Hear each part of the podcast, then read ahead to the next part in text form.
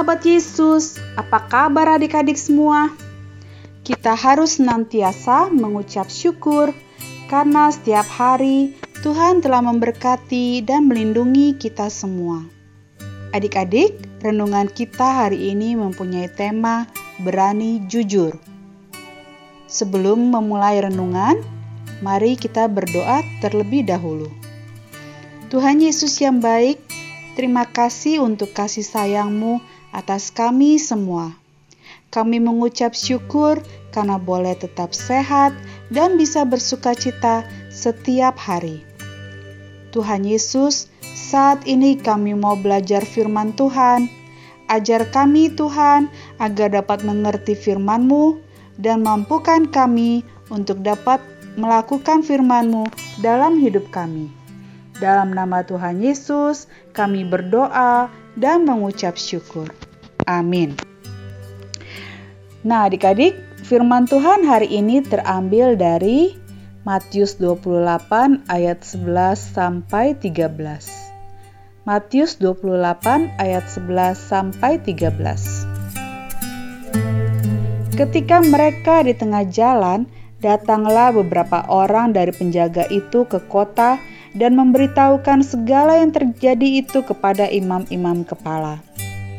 Dan sesudah berunding dengan tua-tua, mereka mengambil keputusan lalu memberikan sejumlah besar uang kepada serdadu-serdadu itu.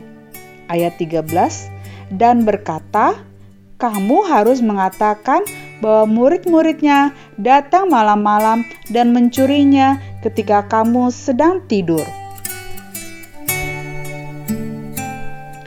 Namaku Sam. Aku beruang kecil. Aku sangat senang bermain bola loh teman-teman. Tapi suatu hari aku bermain bola di dalam rumah. Tahukah teman-teman? Bola yang kutendang mengenai vas bunga kesayangan mama aku. Oh tidak, Bagaimana ini ya? Duh, mama pasti marah karena vas bunganya pecah. Apa apa sebaiknya aku tidak beritahu mama saja ya? Ah, tidak. Aku harus berani. Aku mau jujur dan beritahu mama karena aku telah memecahkan vas bunga mama. Nah, adik-adik, apa kalian pernah mengalami kejadian seperti yang dialami oleh beruang kecil Samka? Terkadang berat rasanya untuk mengakui kesalahan dan meminta maaf, sehingga banyak orang memilih untuk berbohong, sama seperti imam kepala yang mendapat kabar mengenai kebangkitan Yesus. Jika mengakui kebangkitan Yesus, itu sama halnya dengan percaya padanya dan mengakui bahwa mereka telah bersalah karena telah memfitnah, mengolok-olok, dan menyalibkan Dia, sehingga mereka memilih untuk berkata dusta. Nah, adik-adik, jika adik-adik menjadi Sam, jangan takut dan ragu untuk berkata jujur dan mau mengakui kesalahan ya.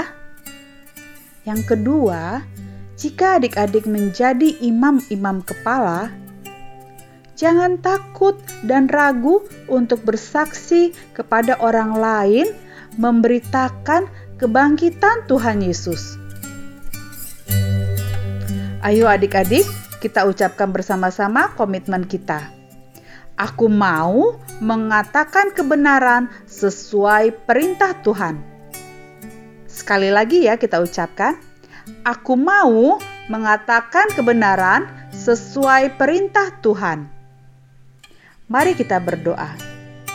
Bapa di surga, mampukan kami untuk mengatakan kebenaran sesuai perintah Tuhan yang terdapat di dalam Alkitab. Terima kasih ya Tuhan dalam nama Tuhan Yesus, amin. Sampai jumpa lagi adik-adik. Tuhan Yesus memberkati. Bye-bye.